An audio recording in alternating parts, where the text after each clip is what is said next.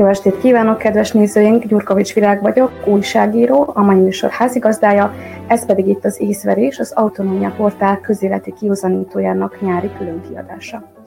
Az előttünk álló néhány hétben igyekszünk körüljárni az önkormányzat és a civil szféra együttműködésének a lehetőségeit. Olyan témákról beszélgetünk a vendégeinkkel, amelyek a vajdasági magyarok hétköznapjait, életminőségét, általános közérzetét közvetlenül befolyásolják – amely témák megoldása az önkormányzat hatáskörébe tartozik, de amelyekben a civil szektor is aktív. Arra vagyunk kíváncsiak, mennyire nyitottak Vajdaság különböző önkormányzatai a civilek által felkínált probléma megoldásra, egyáltalán meghallják-e a polgárok panaszait, és érdemben reagálnak-e azokra. Még mielőtt belekezdenénk, szeretném elmondani, hogy az észverés heti élőbeszélgetős műsorának az őszi folytatása önökön is múlik, hiszen a stáb csak akkor tudja folytatni a munkát, ha a nyár folyamán sikerül összegyűjteni az üzemeltetéséhez szükséges pénzforrásokat. Kérném, hogy amennyiben módjukban áll, adományaikkal támogassák a műsor elkészítését, amit három különböző módon tehetnek meg. A donations.ndnv.org címen az Autonomia Portál működését támogathatják, a mobiltelefonra is letölthető Patreon applikáción keresztül egyszeri vagy akár havi rendszerességgel kisebb összegű támogatásokat is küldhetnek, akár csak a PayPal platformon keresztül, ahol ugyancsak a havi rendszerességűen elsősorban a kisebb összegű támogatások felajánlására van lehetőség.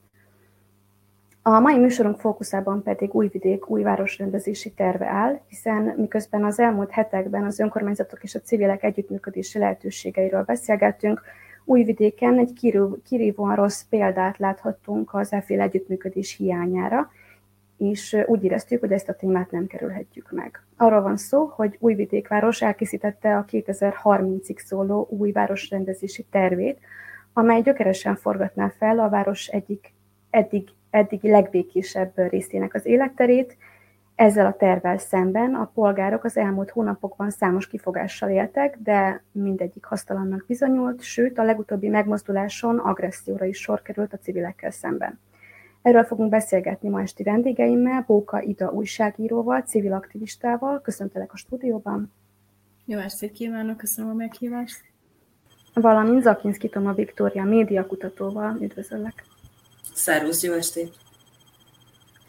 Mielőtt a, rátérnénk az aktualitásokra, ide hozzád fordulok, ugye te a Sodroson nőttél fel, vázolnád nekünk, hogy mi ez a hely, és hogy mit jelent az újvidékieknek? Um, igen, én, én sodrosi lány vagyok, telepi lány. Uh, hát a Sodros valójában csak egy, egy nagyon pici része a Kis-Dunának, tehát ott torkollik be a Kis-Dunába a víz a Dunából, hogy úgy mondjam. És hát ott egy erdős rész volt, ami sajnos most már nem annyira aktuális, de nem, nem most az elmúlt néhány hétről beszélek, hanem az évek során ugye ez ritkult és ritkult mindinkább. De ott lehet bújákat látni, tehát olyan madarakat, amikről nem is tudom, hogy milyen madarak, rókákkal lehet szembe találkozni. Én ott tanultam meg korcsolyázni, voltak kevésbé boldog pillanatok is, tehát fulladtak is meg emberek a Kisdunába, tehát nem teljesen veszélytelen, de mindenképpen nagyon fontos szerepet töltött be az életembe, és továbbra is ez így van. És ez is az egyik oka annak, hogy foglalkozok ezzel a témával, de nem csak ez, tehát én nem csak sodrosi vagyok, hanem újvidéki vagyok, és nem ez az első eset, hogy a polgárok utalást tettek, úgy úgy mondjam, néhányszor, ugye erőteljesen a, az önkormányzat felé, hogy nem egyeznek a, a, a tervekkel, és hát eddig is ugyanennyi sikerrel jártak, vagyis egyáltalán nem jártak sikerrel, mint ahogy ezt a múlt héten láttuk. Az erőszak az korábban is jelen volt, lehet, hogy nem ennyire, ilyen, ilyen nyíltan, de tehát nem lepődtünk meg rajta különösebben. Ugye ez a Újvidék új 2030-ig szóló városrendezési terve, ez több változtatást is tartalmaz. Melyek, ezek a, melyek azok az aspektusok, amelyek a, amelyek, amelyekkel szemben a civilek, illetve a szakma leginkább kifogásokat emelt, Igen, hát elsősorban ugye én kívülállóként csöppentem ebbe a történetbe, és megírtam egy riportot, tulajdonképpen az aktivistákkal beszélgetve, hogy mi is itt a probléma. És egyrészt ugye van a szakma, aki fölhívta a figyelmet, ez különböző nem csak a, a sodros tábor, tehát az ideiglenesen létrehozott sodros tábor részvevőivel beszélgetve, hanem más építészmérnökökkel beszélgetve is tehát többen hallották a hangukat amiatt, mert a gátat azt ugye áthelyeznék közelebb a Dunához, tehát kihelyeznék, és ezzel tulajdonképpen a szakértők szerint árvízveszélynek teszik ki a várost. Na most ezt az észrevételt, ezt lesöpörték, illetve nem vették figyelembe, tehát a, tulajdonképpen a szakmának a véleményét figyelmen kívül hagyva, közvetlenül a Dunamenti részt, ami ugye vízmenti terület, ami eleve nem is lenne szabad átalakítani építkezési területé, átalakították, a gátat tervezik áthelyezni, a kis Duna helyére evezős pálya épül, ezáltal lezárják azt a kis vékony részt, ami a Dunával összeköti, tehát nem lesz meg a friss víznek a biztosítása. Ugye elvileg a városvezetés azt mondja, hogy ezt pumpákkal biztosítani fogják, de ez problematikus azért, mert jelenleg azon a szűk részen, ami ugye a sodros, ott a halak is be tudnak jönni a Kis Dunába, és ez tulajdonképpen egy, egy fontos a, a halaknak a szaporodát, tehát az ívásához szükséges terület, tehát hogyha ők ezt lezárják, akkor itt ez lehetetlenné válik, tehát veszélyeztetett halfajok is el fognak tűnni. Tehát teljesen megsemmisítik azt az ökoszisztémát, ami itt jelenleg jelen van tulajdonképpen, és akkor még nem is beszéltünk arról, hogy a mostani hajógyár, a régi hajógyár helyén üzletközpontot és lakóépületeket terveznek, ami gondolom, hogy nem egy zöld fásított terület lesz, hanem az eddigiekhez hasonlóan, mint ahogy Újvidéken ezt már több helyen is láthattuk, terv nélküli építkezés lesz, ahol nem fognak az élővilágról számot vezetni. Aki újvidéken élt, vagy él eddig is, vagy korábban is, az láthatta, hogy ez már számos esetben megtörtént, és újvidék egyes részei már is élhetetlenek, tehát nincs egy fa az utcán, nincs elég parkolóhely, szűkek az utcák, mindent kibetonoznak, tehát Ugye voltak olyan észrevételek, hogy igenis vannak zöld felületek Újvidéken, én ezzel nem értek egyet, én is több mint tíz évig Újvidéken éltem, én nem azt látom, hogy erről gondolkodnának. A tervet azt ugye tavaly évvégén mutatták be, illetve január folyamán, február 5-ig volt lehetőség a, a közszemlére, illetve volt ezzel kapcsolatban több nyilvános fórumbeszélgetés is. Idam, hogy látod, milyen lépéseket próbáltak meg a civilek, konkrétan milyen eszközökkel próbálták meg érvényre jutatni a véleményüket, és mennyire jártak ebben sikerrel? Nem jártak sikerrel, de én most egy picit visszamennék az időbe, ugyanis 2016 2017-ben mondjuk rá, már elkezdtek arról beszélni, hogy a kínai negyetet felújítják, és akkoriban ott több ilyen alternatív központ működött. Volt néhány önálló művész, akik ott is éltek és ott is alkottak, és néhány hajléktalan, akik ott, ott alakították ki a kis otthonukat. Na és akkor mi, mint civil szervezet, illetve mint aktív polgárok próbáltunk fellebbezni ez a terv ellen, és hát nekünk úgy történt, hogy a, mi, mi korábban láttuk ezt a tervet, mint a többiek. Tehát hozzájutottunk, és mi láttuk, hogy mit terveznek a hajógyárnak a helyére, illetve hogy tehát így, figyelmeztettük valójában a nyilvánosságot, hogy itt az fog történni, mint Belgrádban. Tehát, hogy egy ilyen terv van kilátásban, tehát, hogy, a, a, tehát, hogy profitálni szeretnének a természet hátán, árán, ugye, és hogy valójában el akarják adni, és el akarják venni tőlünk azt, ami mindenkié, ugye. És akkoriban hát nem volt nagy visszhangja ennek, ugye néhányan felfigyeltek erre, akkor kezdték ezeket a közszemléket is ugye popularizálni, hogy úgy mondjam, és 2017-ben, tehát a, a, ez még nem a hivatalos városrendezési terv, utána ez bekerült egy része a városrendezési tervbe, ez a kínai negyednek, disztriktnek a revitalizálása, vagyis felújítása, amiről most beszélek. Na és akkor tartottak néhány ilyen közszemlét, ugye be lehetett menni az ülésre, és ott meghallgatták a véleményünket. El kell mondanom, hogy akkor még hát ez öt évvel ezelőtt volt, Annyi volt a különbség, hogy beengedtek bennünket, és még föl is szólalhattunk. Utána természetesen elfogadták úgy, ahogy ők akarták, és már tehát véghez is vitték, tehát ez már teljesen, a, a, már nem is emlékeznek rá majdnem, hogy az emberek, hogy egyáltalán valaki föllázadt az ellen, ami, ami ott történik. Ez a Limán városnegyedről van szó, szintén a Dunapartján, tehát egy nagyon jó és értékes lokációról van szó. Na hát annyi a különbség, hogy hát mi nem lettünk onnan kifüstölve, kiporolva, és elmondhattuk valójában azokat a Hát a szakvéleményünket, én nekem ezt kell mondanom, tehát én, én nagyon fontosnak tartom ezt minden alkalommal kiemelni, hogy itt tehát nem naplopókról van szó, ahogy ők mondják, hanem hogy olyan aktív polgárokról van szó, akik építészmérnökök, akik szociológusok, akik fiatalokkal dolgoznak, akik erre szakosodtak, és akik a szakvéleményüket mondták el abban a pillanatban, úgy, hogy ők látták. Tehát, hogy ez nem lesz jó, ahogy ők kitervezték. Tehát ők nem vették figyelembe azt, hogy mi lesz azokkal az emberekkel, hogyha ott ők egyszer felújítják ezeket a, az épületeket, és hogyha kulturális központokat alakítanak ki. Tehát mi lesz a hajléktalanokkal? Egyszerűen egy csomó dolgot nem vettek figyelembe, és mi erre fölhívtuk a figyelmet, ők ezt átugrották és tovább mentek. Tehát akkor ez volt 2017-ben.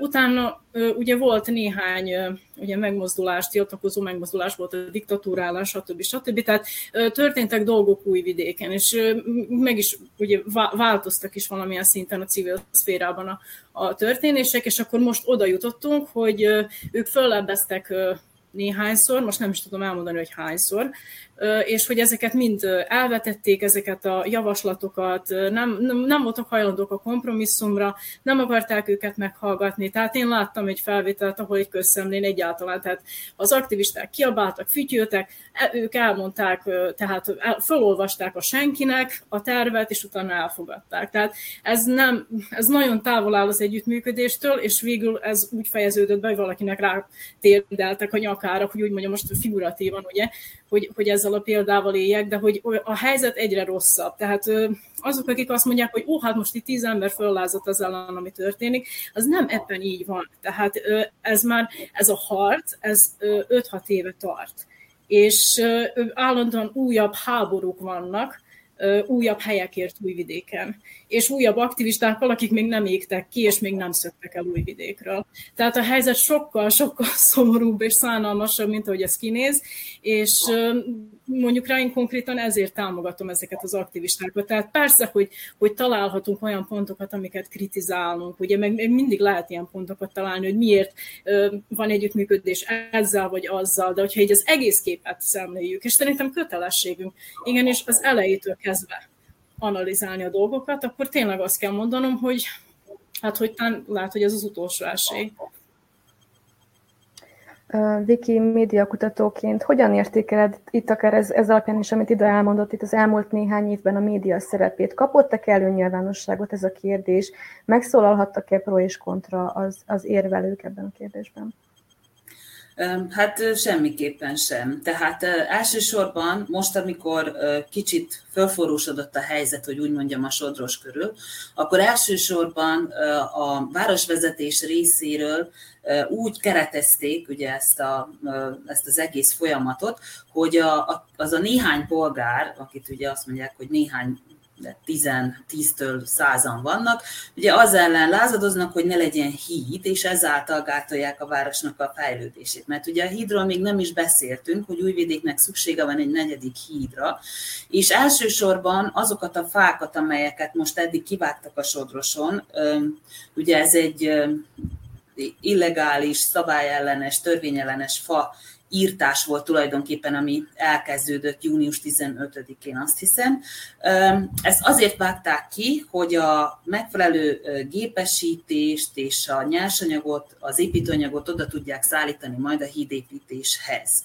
Ugye ennek a módja, hogy hogy történt, ezt ugye nem akarom nagyon részletezni, csak az a lényeg, hogy a kínai cég, aki meg van bízva az építkezési munkálatokkal, ezt kiosztotta egy kátyi cégnek, egy itteni cégnek, akik kimentek és végrehajtották a feladatot. Bármiféle engedély, bármiféle előzetes értesítés nélkül, tehát szombaton délután ott a polgárok sétálgattak a sodroson, és ugye arra lettek figyelmesek, hogy azokat a hatalmas nyárfákat ott vágják ki, és így jó néhány fát az, a dél, azon a délutánon ki is vágtak.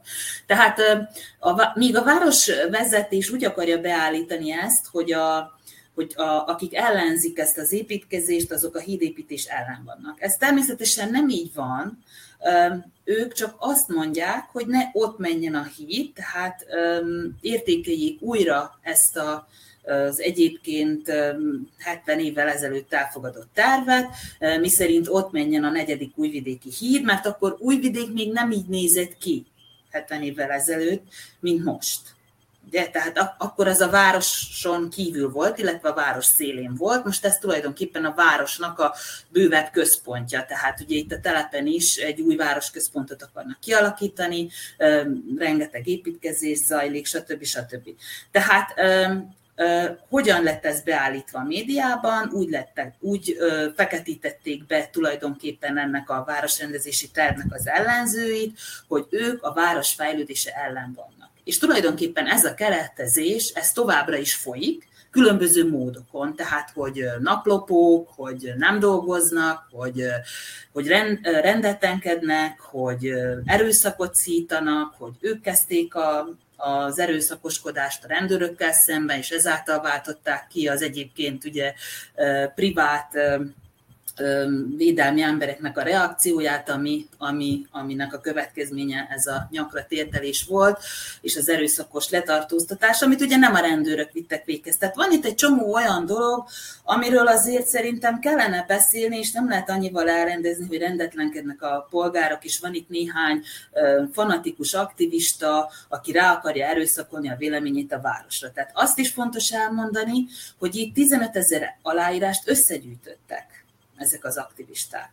Csak az a probléma, hogy ugye ez sem sikerült, ennek a 15 ezer aláírásnak sem sikerült igazából érvényt szerezni, és ez a 15 ezer aláírás is úgymond elveszett. Azok, akik aláírtak, azok úgy gondolják, hogy ha bár ők ellenzik azt, hogy legyen újvidék víziváros, egyszerűen reményt vesztettek, tehát nem fognak az utcára menni, nem viszik vásárra a bőrüket, tehát van újvidéken rengeteg ember, aki úgy gondolja, hogy nem kell tönkretenni a, a Sodrost és a Kisdunát, de ez nem látszik. És ugyanakkor egy, egy, egy komoly felszínesség van sajnos az emberek részéről az egész történet iránt. Tehát nem kevés ember veszi a fáradtságot, hogy egy picit a dolgok mögé nézzen, nagyon sok mindenbe beleszól a politika, nagyon sok az előítélet, tehát nem tudom,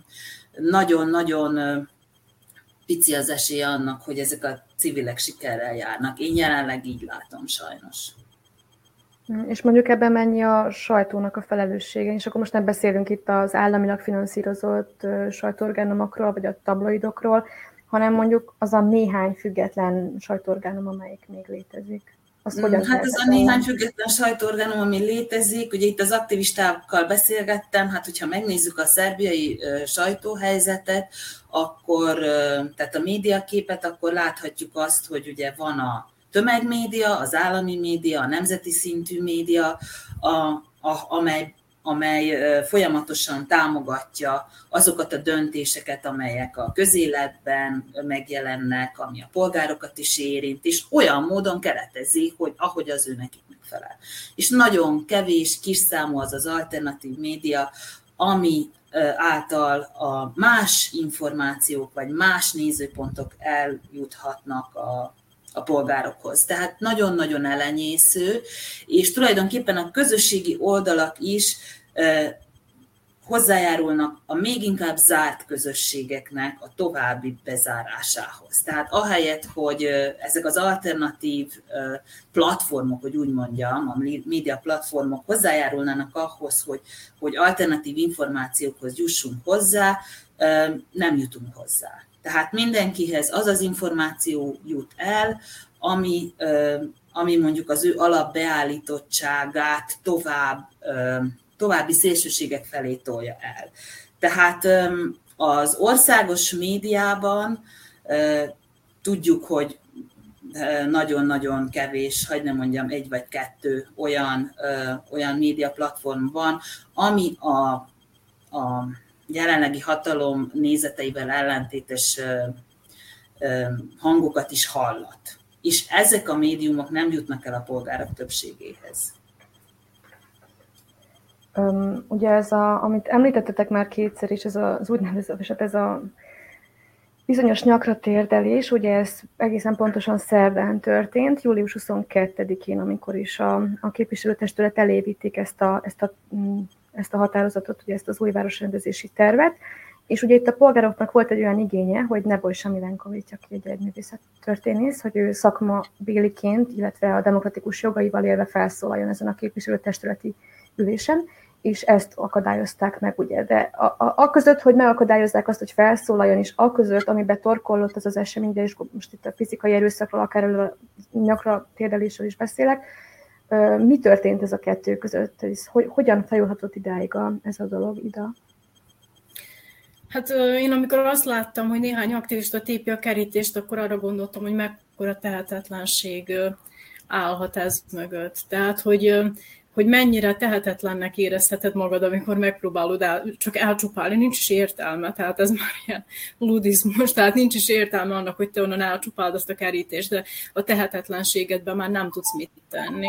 És ez tényleg így van, mert tehát ezek a polgárok, akiket a Viki említett, most egy kicsit kitérek, aztán visszajövök, ezek a polgárok, akiket a Viki említett, hogy aláírták, tehát hogy támogatják aláírásokkal ezt a kezdeményezést, viszont hogy nem viszik vására a bőrüket. Ez egy nagyon kétélű dolog. Az egyik dolog az, hogy ezek a közszemlék, tehát őket meg kell tartani, őket tehát törvény kötelezi, hogy, hogy ez megtörténjen. Viszont nem írja elő a törvény azt, hogy ez mikor történjen meg. Így ők ezt munkanapra teszik reggel 9 órára. Na most nagyon sokan olyankor dolgoznak, tehát nem tudnak eljönni már eleve, és akkor eljönnek mondjuk rá azok, akik, ugye, akik tehetik, hogy úgy mondjam, sajnos, ezért, szerintem ezért voltak ilyen kevesen, és hogyha, tehát hogyha az ő részükről lett volna szervezve a tüntetés, azok részéről, akik ott vannak a Sodros Survivoron, akkor lehet, hogy más időpontot választanak, és lehet, hogy sokkal többen lettek volna a tüntetésen. Az, ami történt, az szerintem egy, egy logikus következménye volt annak, hogy leignorálják az emberek véleményét, és hogy erőszakkal viszonyulnak hozzájuk. Tehát ez egy nagyon régi és nagyon sztereotipikus mondás, hogy az erőszak erőszakot szül. És szerintem nem az aktivisták részéről született ez, a, ez az erőszak, tehát nem, nem ők voltak azok, akik ezt elkezdték, én tényleg máshogy látom. Tehát gondolom, hogy az, ami így lejött a médiából, az tényleg az volt, hogy hát őt néhány aktivist elkezdték tépni a kerítést, viszont én, aki ott éltem, nagyon, tehát az, az egész életemet végül is ott éltem, és aktivista voltam egész életet, tehát amióta ugye kamasz vagyok.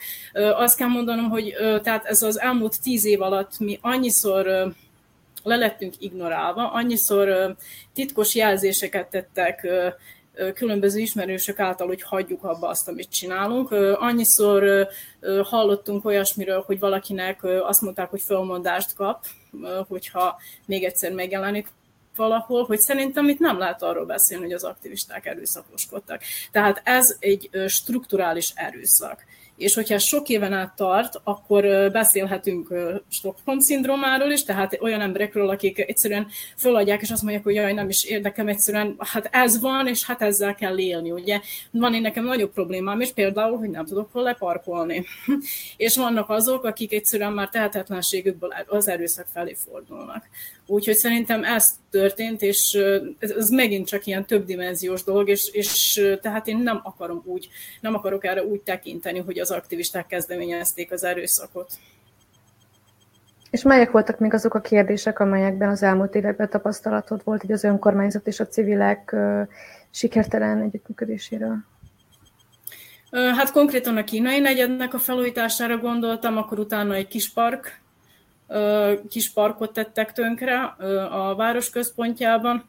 Most, most hirtelen, hogy még hány példa van rá, azt így nem is tudom felsorolni, de tény, hogy tűnnek el azok a helyek. Tehát most, hogy mondjam, itt vannak olyan dolgok, amikről lehet úgy beszélni, hogy igen, ez egy nyilvános információ, és vannak olyan nyomások, amikről én beszélhetek, viszont nem tudom őket tényekkel alátámasztani, ezek feltételezések. Tehát, hogyha egy kávézóban meghatározott emberek gyülekeznek, mert az az egyetlen hely, ami megmaradt, és hogyha valaki állandóan kiküldi a felügyelőséget, és végül becsukják ezt a kávézót, akkor nekem kell-e arra gondolnom, hogy ez egy szubtilis nyomás, hogy ezek az emberek ne gyülekezzenek ott, és ne beszéljenek témákról. Tehát én nekem nincs bizonyítékom arra, hogy ez, ez így van, mert ugye, hogyha kijött a felügyelőség, biztos, hogy talál valamit, tehát ezt már mindenki tudja, ugye, hogy ez így működik. Viszont van még százezer másik kávézó, ahova nem mennek ki viszont. Úgyhogy tehát nem, nem, is, tehát nem erről a három kirívó esetről van szó, nem, nem csak ilyen nagy rombolások vannak, hogy úgy mondjam, hanem sorba csukódnak be azok a helyek, ahova egyszerűen hasonló gondolkodású emberek járnak. Én a múltkor, amikor újvidéken voltam, akkor körbejártam a vegán éttermeket. És hány van? Én konkrétan kettőben voltam. A kávézó, ahol voltam utána, azt most egy időre becsukják. Uh-huh.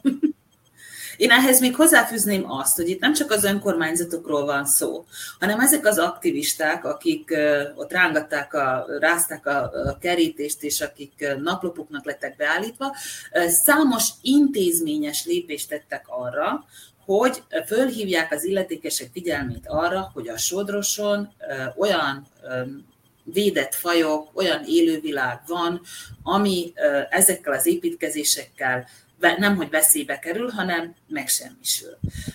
És ezek az intézményes lépések nem jártak sikerrel. Tehát ez azért is írtam a riportomnak a címébe, hogy az utolsó frontvonal, mert ez a tábor, ez az utolsó az utolsó vonal ebben a harcban.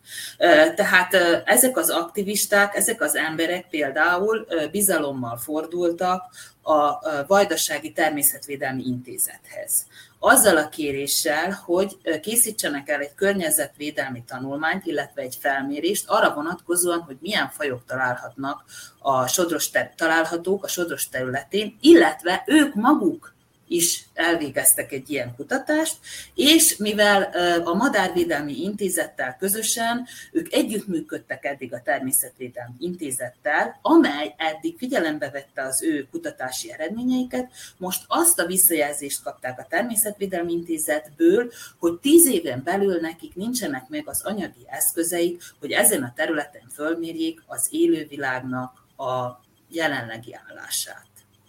Tehát konkrétan hátat fordított az az intézmény, aminek az lenne a feladata, kutya kötelessége, ugye, hogy, a, hogy az ilyen zöld területeket fölmérje akár egy építkezés előtt. Tehát beszélhetünk itt arról, hogy készült-e itt megfelelő természetvédelmi tanulmány, készült-e itt megfelelő árvízvédelmi intézkedéseket taglaló tanulmány. Tehát, hogy ezt végig, végig gondolták-e, és ezt erről a nyilvánosságot tájékoztatták-e? Hát nem. Tehát ez a kerítés rángatás, ez egy, ez egy utolsó próbálkozás, miután minden intézményes harc süket fülekre talált. És akkor még sorolhatnám azt, hogy milyen egyéni esetek és példák voltak, amit az aktivistáktól hallottam, amikor a, azt az igazgatót, aki ezt nem akarta jóvá hagyni, a, az újvidéki vízművekben leváltották, jött egy másik igazgató, az jóvá hagyta. Tehát ez már eleget mond el arról, hogy, hogy mi zajlik itt tulajdonképpen a háttérben. Viki, ismét emlegeted ezt a kerítés rángatást, de ugye azért az mellett sem menjünk el szó nélkül, hogy, hogy ismételten megtörtént az, hogy magukat azonosítani nem hajlandó nem tudjuk, hogy civilek-e, vagy, vagy, vagy belügyesek, vagy biztonságiak, vagy, vagy akár ki által finanszírozott, illetve alkalmazott emberek megtámadták ezeket az aktivistákat. Ugye ez nem az első eset volt, ilyen hasonló volt legalábbis anonim, vagy, vagy magukat azonosítani nem hajlandó emberek bontottak a szávám ellen, és ugye mi Belgrádban történt a Belgrád a Vizen projekt megvalósításánál, és hasonló volt talán Belgrádban az is, amikor Ratko Mladicsnak a, a morálját próbálták meg eltávolítani civilek. Ott is olyan személyek támadták meg végül a, a, a polgárokat, akik, akikről nem tudjuk, hogy kik voltak. Hogyan történhet ez meg újra és újra? Kik ezek az emberek? Honnan lehetnek itt a közéletben, és egyáltalán mi keresni valók, vagy hogy, hogy nem távolítják el őket szerinted? Hát ezek a, hogy mondjam, tehát ezek te, privát testőrök, vagy hogy mondjam. Tehát én, én nem tudom, hogy kik ezek, de szerintem nagyon sok újvidéki tudja jól. Lehet, hogy ide erről többet tudna mondani. Én, én, én nem tudom, tényleg nem tudom. Ida? Nevezzem meg őket? Hát legalábbis annyit, hogy egyáltalán kinek, a, kinek a az utasítására cselekszenek ilyenkor. Mm, hát nyilvánvaló, tehát ez többnyire ugye tudnivaló, hogy milyen körökből való az ország az államelnök, és hogy a testvérének milyen szerepe van valójában ezekben a szerveződésekben. Tehát van egy olyan, hogy is mondjam, egy olyan szintje a dolgoknak, tehát olyan az utcai harcok, most úgy nagyot mondtam, úgy nevezzem őket, tehát ahol az utcai harcok folynak, ott elég nagy befolyásuk van ezeknek a csoportoknak, és én most nem, nem fogok ennél többet mondani, mert ezt is szeretném kontextusba helyezni. Tehát tíz éve tart ez az egész nyomás, és ez a tíz év alatt tehát azok tudtak profitálni, és majdnem kizárólag csak azok, kivéve az IT-t, akiknek valami köze volt a hatalmon lévő párthoz, illetve koalícióhoz.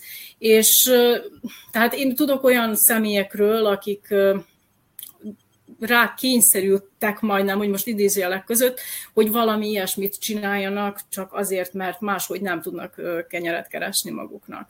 És tehát szeretném ezt is egy ilyen kontextusba helyezni, ez egyáltalán nem kifogás. Tehát nem szeretném, hogy most bárki azt gondolja, hogy, hogy ez kifogás arra, hogy rátérdeljenek valakinek a nyakára. Viszont itt is kontextusba kell szemlélni a dolgokat. Tehát oké, okay, ők egy privát cég, és tehát gondolom nincs olyan törvény, amit tiltja, hogy ők egy privát céget engagáljanak egy bármiféle manifestációnak a, a levezénylésére, ami a, a biztonságot illeti. Tehát legalábbis én nem tudok róla, hogy ilyen lenne.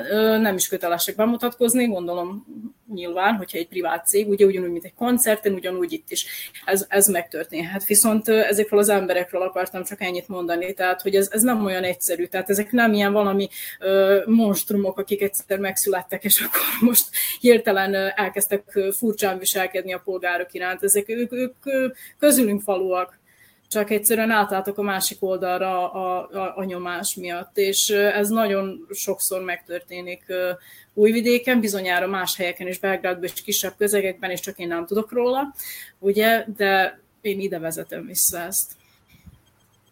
Ugye az, hogy ez megtörténhet 2022-ben Újvidéken, az még annál is bizarabb, hogy a, a Újvidék ugye Európa kulturális fővárosa, és az az alapítvány is például, amelyik ezzel a programsorozattal foglalkozik, illetve annak az elnöke, nem a Milenkovics is elítélte nyilvánosan azt a, ugye ezt a tüntetést, amelyik csütörtökön lesz egyébként a, a városrendezési tervvel szemben, tehát a civilek szervezik, hogy nem mondjak olyan neveket, mint például Mája Popovics, Szerbia igazságügyminisztere, vagy Iván Todorov, Szerbia budapesti nagykövete, vagy Stefan Bakic, Szabadka polgármestere. Na most milyen üzenete van annak, hogy Európa kulturális fővárosában ez így megtörténhet? Esetleg számíthat-e Újvidék arra, hogy ennek kapcsán, vagy bármilyen nyilvános megkeresésre esetleg nemzetközi támogatást kapjon ennek a kérdésnek a tisztázására? Hát egyrészt Egyrészt szerintem én nem tartom kizártnak azt, tehát itt értékrendbeli különbségekről beszélünk. Én nem tartom kizártnak azt, hogy a jelenlegi városvezetés, illetve a hatalma lévő komolyan úgy gondolják, hogy, hogy ezzel a fejlődést is úgymond a város javát szolgálják. Ugyanis korábban idával is beszélgettünk erről, hogy tulajdonképpen mennyire rettenetesen elmentek a lakására Újvidéken, és hogy az egyszerű ember arról álmodik, hogy a székvárosban panellakást vegyen. És hogy sok embernek nincs is igénye a zöld területekre. És a környezettudatosság nincs azon a szinten, hogy végig gondoljuk azt, hogy milyen következményekkel jár az, hogyha egy lakott településen belül, ami olyan rohamosan nő, mint Újvidék, nem vezetünk számot arról, hogy legyen megfelelő mennyiségű zöld felület. Tehát ez katasztrófával lehet egyenlő. Tehát nézzük csak meg, hogy, hogy a nyári forróságban hogyan fog kinézni hm, ez a város. Tehát egyrészt van ugye ez az értékrendbeli hiányosság, én ezt így nevezném a tartományi székváros tekintetében. Tehát ők valószínűleg úgy gondolják, hogy ez jó a városnak befektetőket hoz, persze itt közben bizonyos magánszemélyek meggazdagodnak, de hát ez nem fontos, mert ez ugye a hosszú távon vagy rövid távon a, a város érdekeit szolgálja.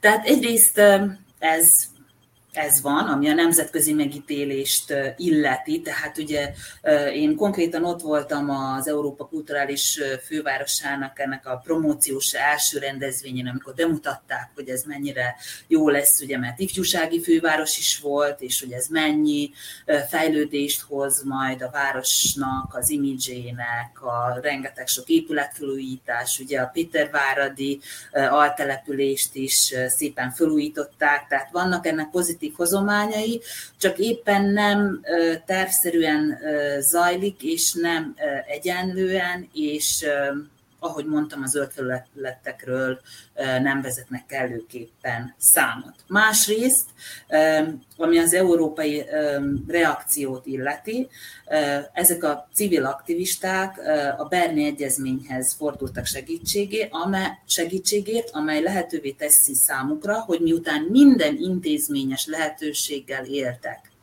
országos szinten, a Berni Egyezmény felelősségre vonhatja Szerbiát, mivel Szerbia ennek a Berni Egyezménynek aláírója.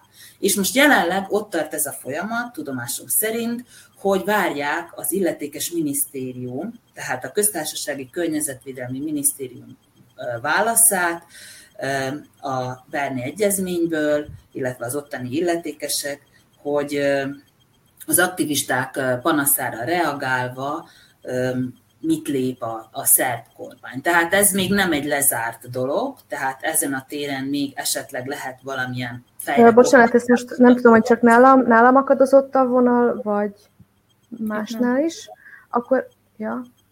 Na jó, akkor csak ezt az utolsó gondot, hogyha megismételnéd kérlek, hogy a Berni Igen, tehát hogy, tehát, hogy arról van szó, hogy a Berni Egyezmény értelmében Belgrádot igenis felelősségre vonhatják, mivel Szerbia is aláírója ennek az egyezménynek, uh-huh. és olyan területen, ahol vizes élőhelyek vannak, és ahol védett állatfajok találhatók, ott nem építkezhetnek. Tehát ezt így leegyszerűsítve, lecsupaszítva, ez tulajdonképpen így áll, és ez a, ez a beadvány, ez folyamatban de mi lehet ennek a következménye? Tehát, hogyha elmarasztalják Szerbiát ezzel kapcsolatban, akkor, akkor neki kötelessége lesz ebben lépéseket tennie?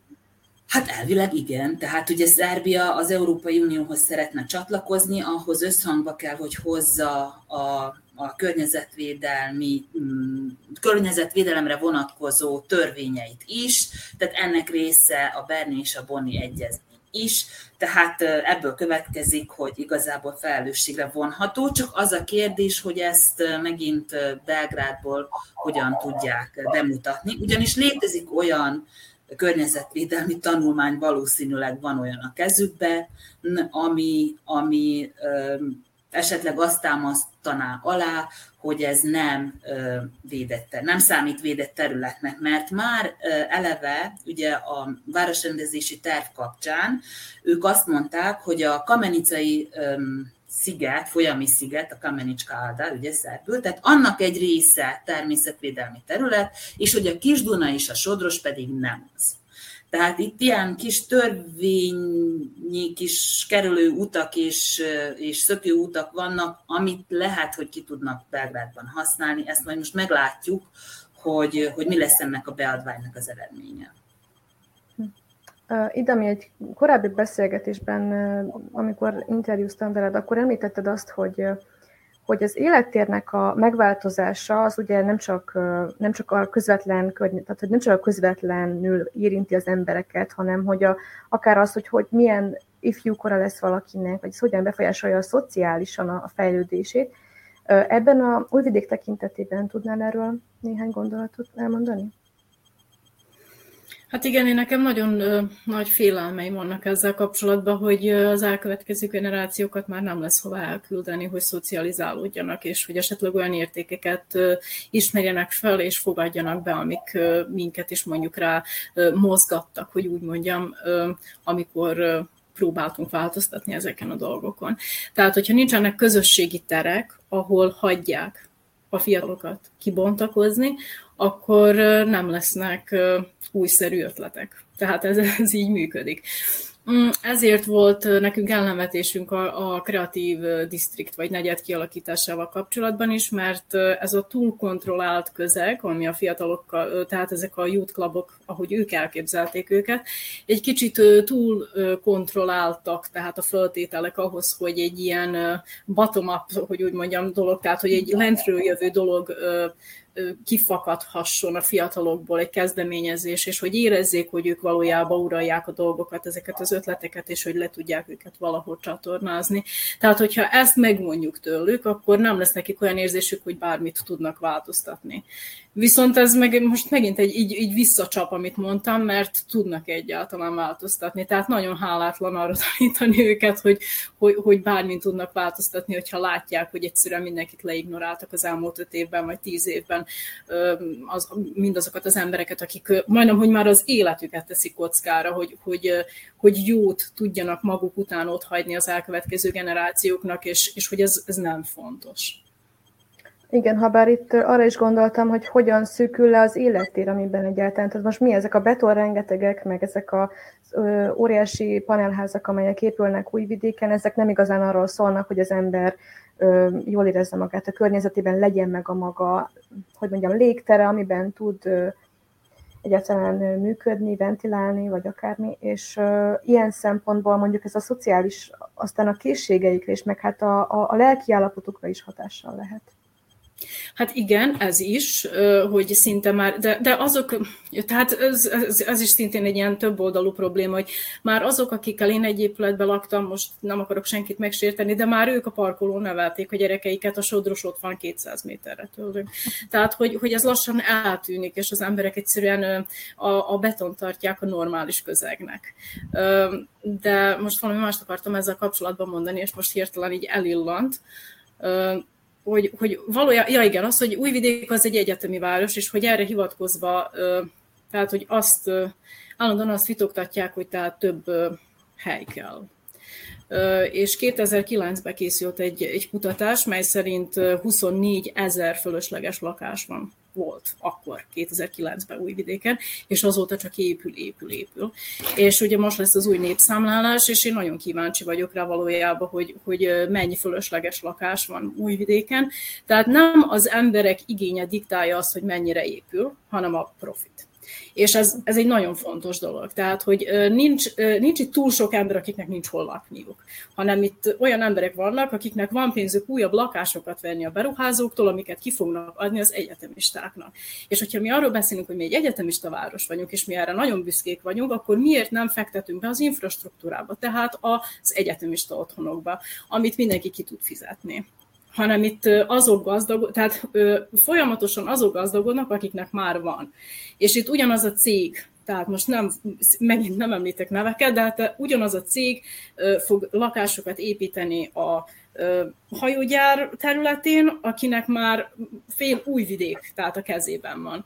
Tehát tovább gazdagodnak azok, tehát ez egy, egy maffia tovább gazdagodnak azok, akik, akiknek már van, és tovább veszik a lakásokat azok, akiknek már van, és ezeket adják ki drága pénzért egyetemistáknak, és most legújabban az orosz és ukrán, ukrán ugye menekülteknek és az oroszoknak, akik oda költöznek újvidékre. Tehát így is lehet számolni a dolgokat. És ehhez még hozzátenném, hogy pontosan ugyanaz a cég építkezik a Fruskagórán is, és Igen. privát utakat épít a saját kis villáihoz, kibetonoz olyan területeket, ami nemzeti parknak a része. Viki, te a riportodban megszólaltattál egy újvidéki illetőségű szemét, aki hangot adott annak a, a hát kénytelen keletlen véleményének, hogy hogyha nem maradnak ilyen élőhelyek újvidéken, ilyen életterek, ahol például ezek a zöld területek, akkor neki nem lesz többet maradása újvidéken. Ez mennyire jellemző szerinted ez a fajta gondolkodás? Egyáltalán hogy lehet elképzelni az életet? Mennyire tud funkcionálni egy ember ezek az életterek nélkül? Hát én sok, hogy mondjam, egyéni történetet ismerek, akik a környező falvakba menekültek újvidékről, ide egy picit távolabb menekült.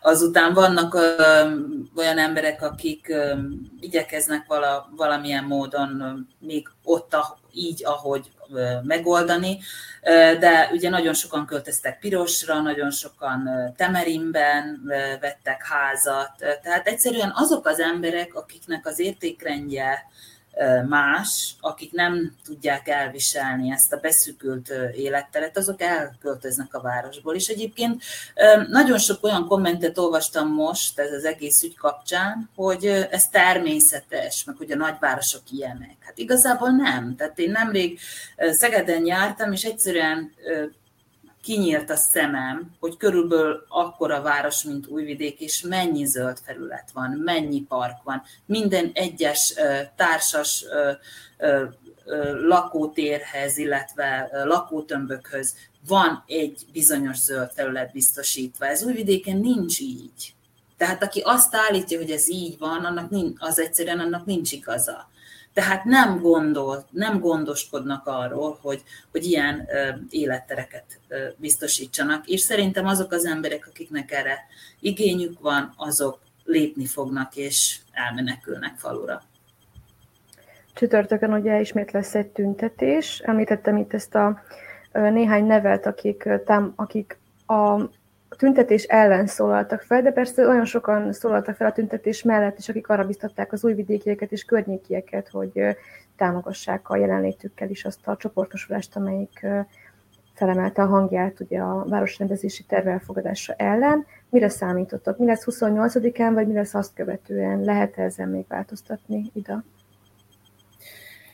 Hát én nekem sajnos az a tapasztalatom, hogy mindig így van egy ilyen lázadás, és akkor ez tehát ö, nagyon jó mechanizmus van a, az államnak, hogy ezeket hagyja kifulladni ezeket a kezdeményezéseket. Tehát ez, hogy leignorálják a tüntetéseket, hogy ott vannak a rendőrök, és akkor kicsit ott úgy irányítgatják a dolgokat, ez vezet oda, hogy egy idő után megszűnnek.